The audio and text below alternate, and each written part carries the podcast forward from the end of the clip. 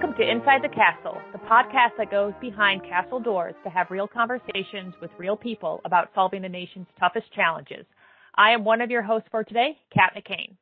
And I'm Angela Frymuth. Today we have Mr. Cory Haberman, Emergency Management Specialist for Rock Island District, and Miss Amanda Mueller, the Rock Island District Flood Area Engineer for the Quad City region. Thanks for joining us today.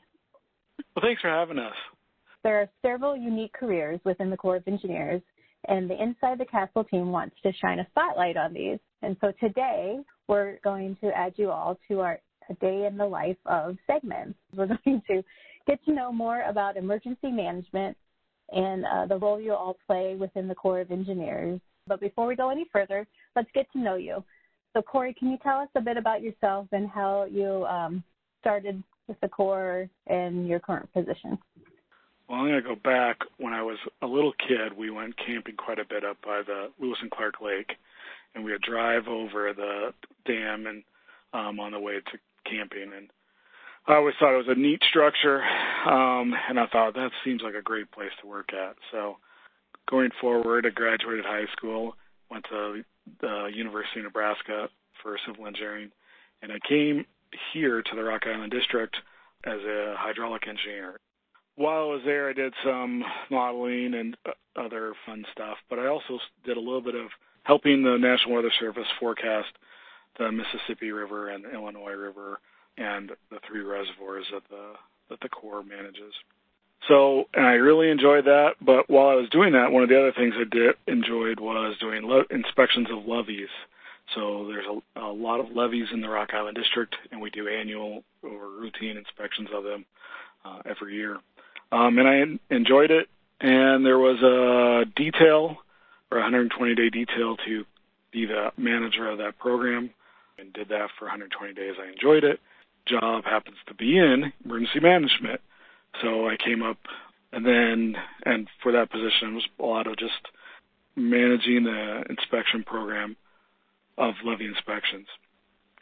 Um, and I did that for quite a long time. And then after that, there was a position for the National Flood Fight Material Center, or that position was open, and that is now my current position also, and that is providing um, flood fight materials to the USACE districts across the U.S.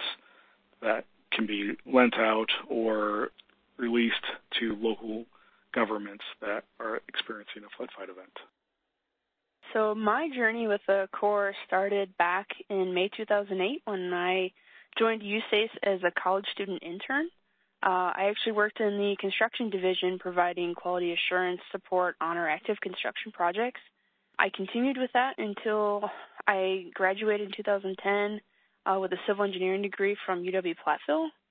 Um, and then I got on USACE's developmental rotation and spent a year in New Orleans on the hurricane risk reduction system, which is a lot different than what we have up here in the upper Mississippi after that rotation period was done, I worked as a geotechnical engineer from 2011 to 2020, uh, and I worked on a variety of very different projects within our district. During that time, I actually got my PE license and my master's degree in engineering online, so a lot of multitasking going on in that period for me. Uh, I've been working in the Emergency Management Division since October 2020 as the Inspection of Completed Works Program Manager where I manage the routine inspections for those systems that are active in our Public Law 8499 program. My first experience with flooding in our area uh, actually started two weeks after I started with USACE back in 2008. I had deployed to the Burlington flood area, and I found the experience very rewarding, both personally and professionally. And I've deployed on several major flood events since then. I've been the assistant lead FAE for the Peoria flood area, and I've been the lead flood area engineer for the Quad Cities since 2015.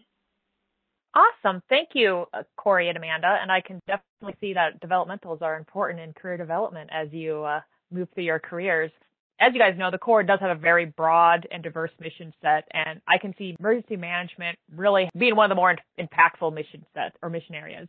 So no matter the issue, the Corps has successfully provided emergency response support for natural disasters and even alternative site development during the worldwide pandemic. while a lot of our work is in providing assistance to other federal agencies, I know there are tasks that we do on a daily basis that help keep the American people safe. So, Cory, what does an emergency management specialist do, and what are the key roles you or your office play in mission execution? Typically, we plan for emergencies, and so you know by planning for that, you know we're well, obviously we're writing plans, but um, we're looking at determining what our major risk is, what are some other significant risks. Where, like for right now, COVID is is one of the risks, of course, and we planned to respond to that way before the this event even occurred. So similarly with floods, you know, you're trying to plan for where the water will be, how high the water will be, number of people that we need in the field to assist the towns and cities and uh, levee districts. So there's a lot of planning that occurs for emergencies. We also do uh, training of responders, so both flood fight, other hazards that we do deal with. Most of our training, of course, is for flood fight events. That is a lot of what we're trying to do is teach everybody how to flood fight. Sometimes it's uh, not intuitive what the right answer is for issues that you see during a flood fight.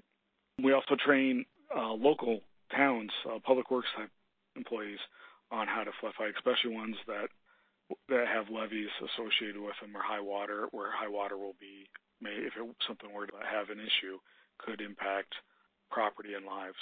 So we're really restricted on what USACE can do during emergencies. We are more of a, a help out, provide technical assistance during uh, flood events. So other emergencies, we do get more involved, but mostly it's just you know, providing technical assistance and what we can say and what we can't say. So there's a lot of regulations. Some key roles the office plays and, and we play, of course, is upward awareness. So making sure our leaders understand what's going on and why that's important. They can summarize stuff up to the, their leaders and keeps going up potentially sometimes up to the president um, so that they know what's going on and how those leaders can help us. So if they're informed we tend to have better results in the field of leaders that know what's going on. So, and then of course also pushing that awareness downward to our responders, right? So, if we know a, a road is closed or a bridge is closed, and they have to go and respond or go provide technical assistance somewhere, if that road is closed, then it's really tough to get there. So, some of the the other things that that I do that are important, of course, the National Flood Fight Material Center, and that's making sure that we have sandbags, uh, large sandbags, poly sheeting, gabion baskets, and pumps available for uh, states and local entities, counties, tribals. If they need more resources or they're uh, used all available resources that they have, we can assist kind of as a backup, if you will. So, and we do do quite a bit of that. Um, and then the last key role I was going to talk about is just technology, trying to see how we can improve technology to assist our so, Amanda, um, the next question is for you. Cory talked a little bit about the emergency management role, but having been I'm employed by Rock Island for many years and you know been working with all of you for most of those years, I know that Rock Island has a unique role uh, that they have established, um, and that's the flood area engineer role.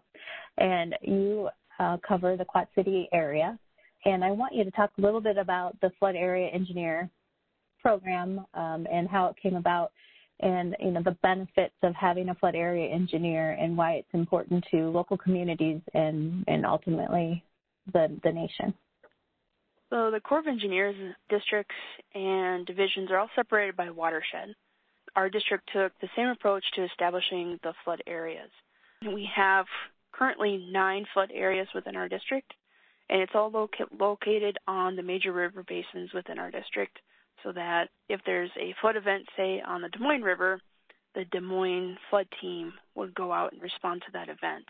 Uh, those specific teams, they stay on those teams year round for all the different tasks so that they become essentially subject matter experts in that area. Uh, that was the idea behind establishing specific teams. And then if it becomes a wide scale district event, we have the ability to use different people throughout the district to respond to the specific areas that need assistance. But as a flood area engineer, you're almost acting like a liaison between our external partners and USACE. And like I said, that relationship is present year round because not only does it involve flood response, but you're out there doing the actual routine levee inspections. You review any modifications to federal projects uh, that come up, and you're actually providing general technical support throughout the year as the sponsor communicates with you the various needs that they have. Of course, through all that, you build a relationship with them, and you almost become an internal advocate to help support whatever they need from the Corps of Engineers. So you may help them get information from permitting or hydraulics and maybe some leadership decisions as well. I want to say that throughout my experience, I've definitely noticed that most of the sponsors are very passionate about what they do on their levee system. They're very proud of it. Uh, and that in turns makes you passionate for them and you can carry that forward into our internal team.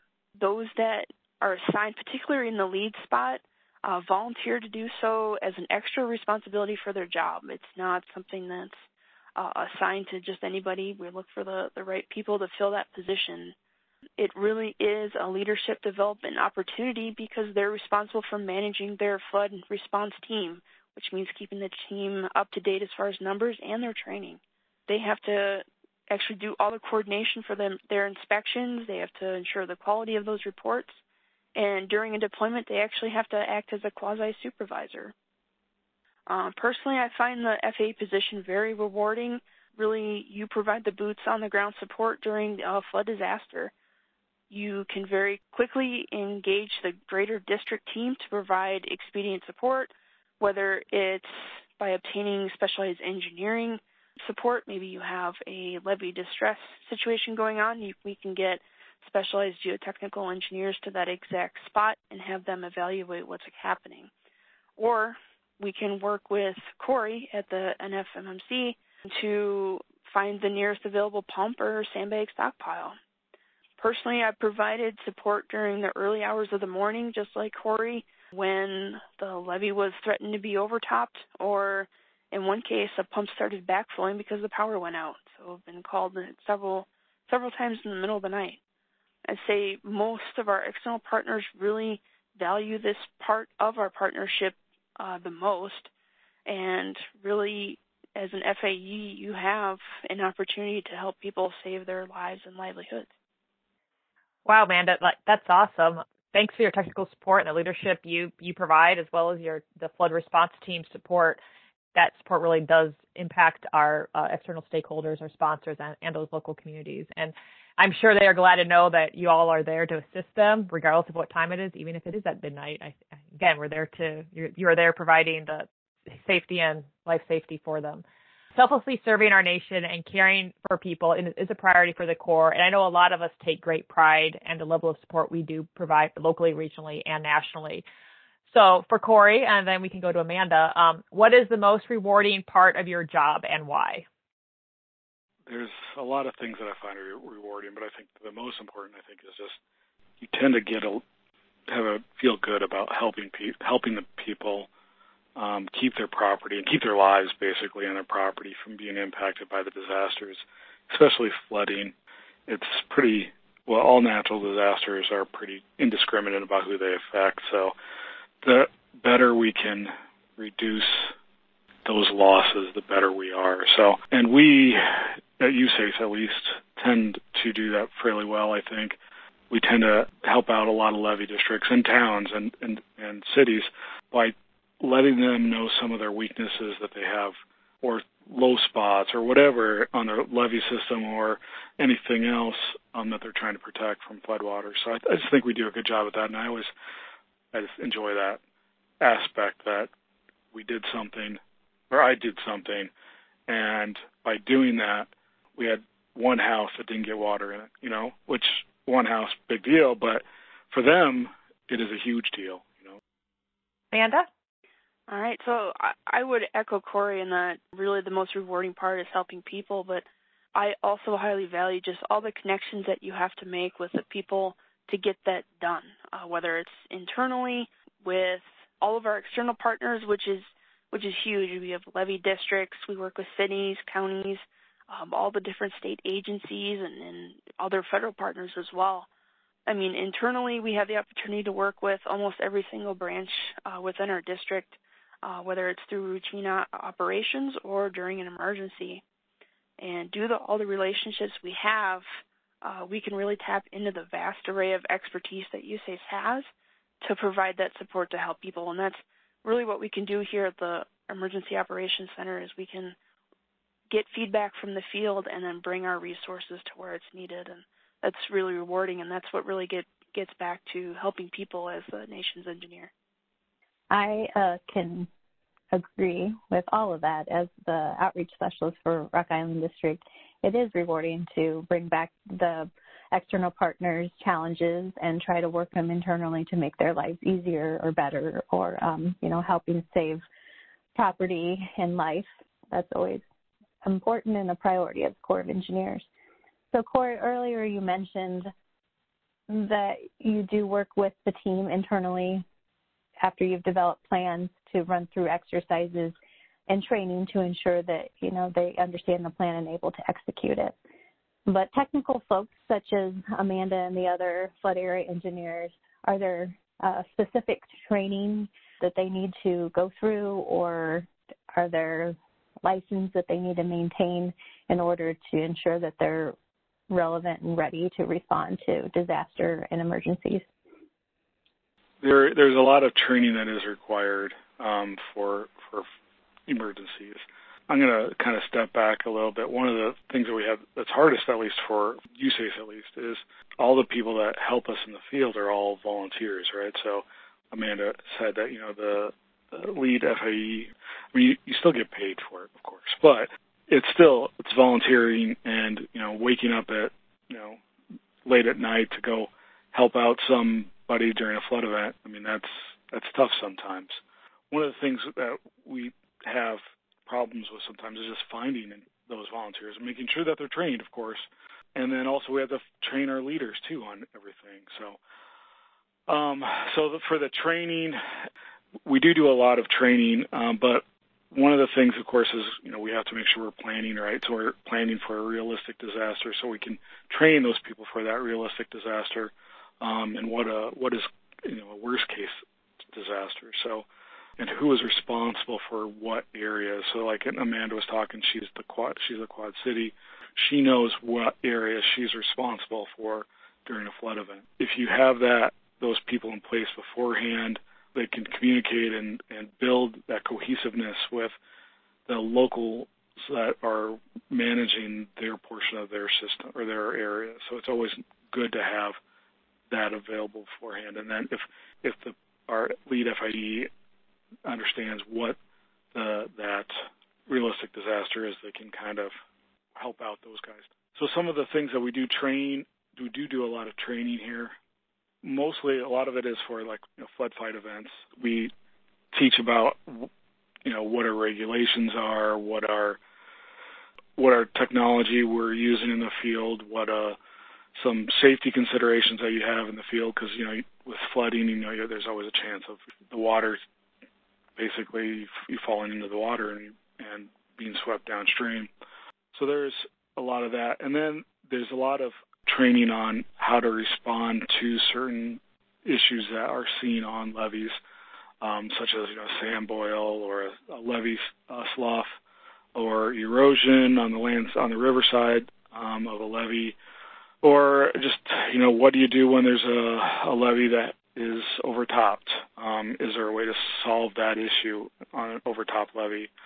And then, of course, just communication with the people in the field. We want our employed flood fight uh, technical or flood fight engineers to be trusted by the, the local entity that is we're helping out because if they don't trust us, we can't help them, you know. So Amanda, you know, what have you found to be the most beneficial training to help you prepare for the flood area engineer position? I really think that what Cory says is valuable. They do the flood fight training for those that deploy on flood teams, often on a every other year basis.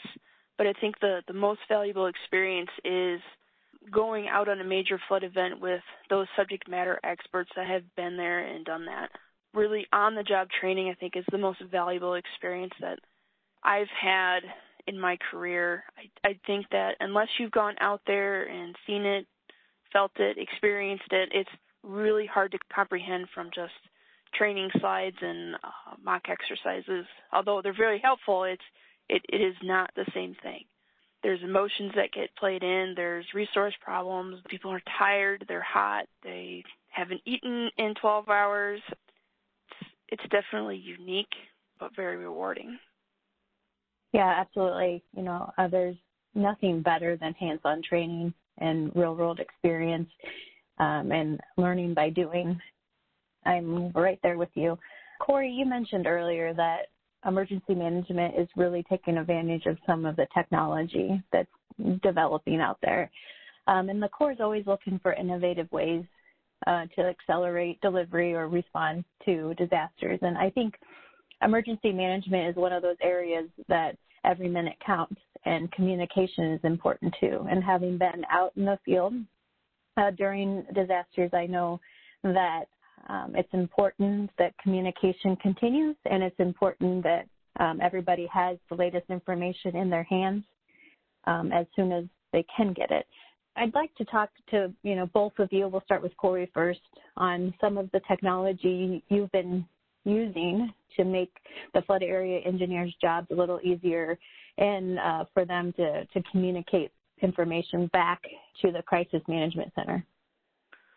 One of the things we're using, we'll start here in the office. One of the things we're using in the office is trying to go towards a more a online um, COP or kind of what's going on so anybody within the district can see it. And so that's we're using a portal dashboard to, to show all that information. And a lot of things just automatically kind of get wrapped up into that. So everybody, if we have the, the colonel who's in charge of the district has a question about something, he could ask us. He could look on this dashboard and say, okay, this is my answer, and then just kind of push it up from there. Um, so I think that's one way that we're helping out a lot in the district. Out into the when we have our, our field guys and gals, we have quite a few of, of both they tend to have a lot. It's now it's more cell phone based communication out there, but not everywhere do we have good connectivity in the field with cell phones. The, uh, there's two products that we're using on our phones that are helping us with more instant connectivity, um, and that is Collector and Survey 123, both by Esri. Those applications allow us to have a GPS coordinate of what is going on in the field, um, where we can assign both a photo to, um, potentially a video, and some other stuff to that each point, and allow us to upload that and get that information on a real-time basis um, back up here into the district, assuming there's good data connectivity where they are. Yeah, and Amanda, is there anything that you've found useful as far as technology goes? Um, I would say that the the collector app that Cory was talking about has been really beneficial in that not only can it transmit data in real time, but it can also show us historical data. So when we go out in the field, we know exactly where the problems were in the previous. I think we have up to three floods in there now, so we can go back to those problem areas and check those areas more often because it tends to be repetitive where the problems come up. Uh, the other thing, technology-wise, that's been beneficial is there's been new flood fight products that have come out, whether it's through bladders, gabion baskets. Uh, there's some new plastic materials out there. People that are fighting the floods are starting to use those more, and we've hosted uh, industry days to connect with those different developers and having the area engineers go out and look at those different types of products has been really great too uh, so we can not only inform the people we work with, but know how to make recommendations on those different technologies as well. And say, yeah, for those new products too, um, ERDC has a testing facility where they're actually testing some of those situations where things do or do not work, and uh, that's been beneficial to have that certification if it's been tested as well. Wow, so it sounds like you know these new products and materials are being developed right now, and and I know one thing we we touched on earlier a little bit um, in our conversation today was the National Flood Fight Material Center. And I think since we're talking about materials and technology, can you talk a little bit more about that material center and why is it key in helping the Corps execute its emergency response mission, Cory? Back and forth after some of these major flood events where we've had these issues with finding sandbags that met all our regulations and specifications. We looked back and said we can do better than this. So one of the ways that we do that is the National Flood Fight Materials Center, and or the NFFMC. So that NFFMC uh, is kind of a one place allows USACE to kind of centralize the, all the purchases for flood fight materials for the for USACE, and it allows those by having a centralized location for all those purchases. Um, we can develop, you know, a little better contract contracts and specifications. Uh, we can do these contracts, what we call uh, IDIQ, indefinite quantity, indefinite delivery. That allows us to have sandbags available that we can say call up the contractor and say we need what's my max 3 million sandbags delivered within 48 hours to anywhere in the continental U.S. So that is a huge step forward. It allows us, USACE, to be have a, a lot better reliability in when and where we can deliver sandbags, um, and we have a, a, set price for those con- for those sandbags. So it really uh, has increased our availability of flood fight materials, all these IDIQs that we have. The other, of course, is um, we now have uniformity of supplies and how to store them. So in the past, all our sandbags were on pallets. Well, trying to stack pallets of sandbags doesn't work that well. So now we're we're starting to switch to you know, getting them in containers um, when we are during non-flood events, and so we can stack them, we, which allows us to have more supplies available. So it's just there's a lot of great things that occur with that. So the other thing that is helps is we have more consistent consistent logistics. Uh, so, like I said, we can have you know three million sandbags delivered anywhere in the U.S. within 48 hours. So that's a lot, you know, some really nice uh, logistics that can occur. Kind of an example, we had uh, one of the hurricanes that hit Port Arthur, Texas. There was uh, they needed 100,000 sandbags, and within 12 hours we had those 100,000 sandbags delivered to them. So, which was pretty I think, amazing that we were able to get a call for those sandbags and have them delivered that quickly. And then by having this NFFMC, it allows those responding districts to focus on their mission during an event. Um, so they have a lot more things that they need to do than trying to do some contracting for some sandbags. So let them deal with what they need to deal with and let us deal with, let us help them out. So, and then of course there's also in, there's improved USACE uh, visibility, and there's a lot more trust that kind of comes with that too.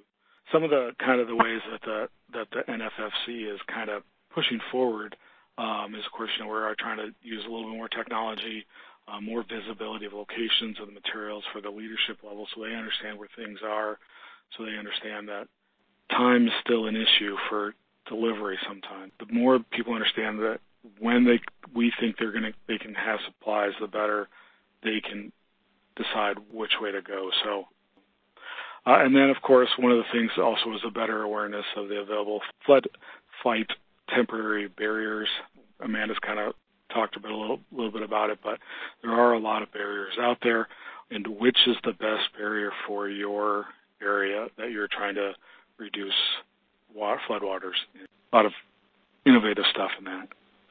So, Cory, how does such a small office uh, manage all of this?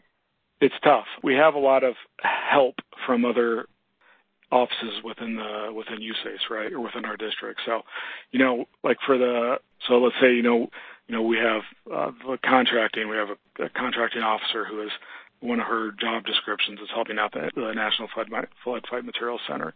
So so she's always on call when I say, hey, there's could be a, a disaster a flood event. So she knows it. So she's like, all right. So she has a phone on her. We have um, logistics folks at our our ULA, which is our logistics portion of the Corps. They are always on. They're on call too if they if we need them to load up sandbags or to try to find uh, some trucking companies that will help us out. So we have a lot of material here with the within my AOR, but sometimes like we need to send out all our sandbags elsewhere too. So I think in 2019 we have a little over five million sandbags at, within the warehouses for the NFFMC, and I believe nearly all of them were distributed during the 2019 flood event and some other flood events. So it is because we have willing helpers from our other offices within the Rock Island District. So they're the real winners, not the real winners. They're the real heroes.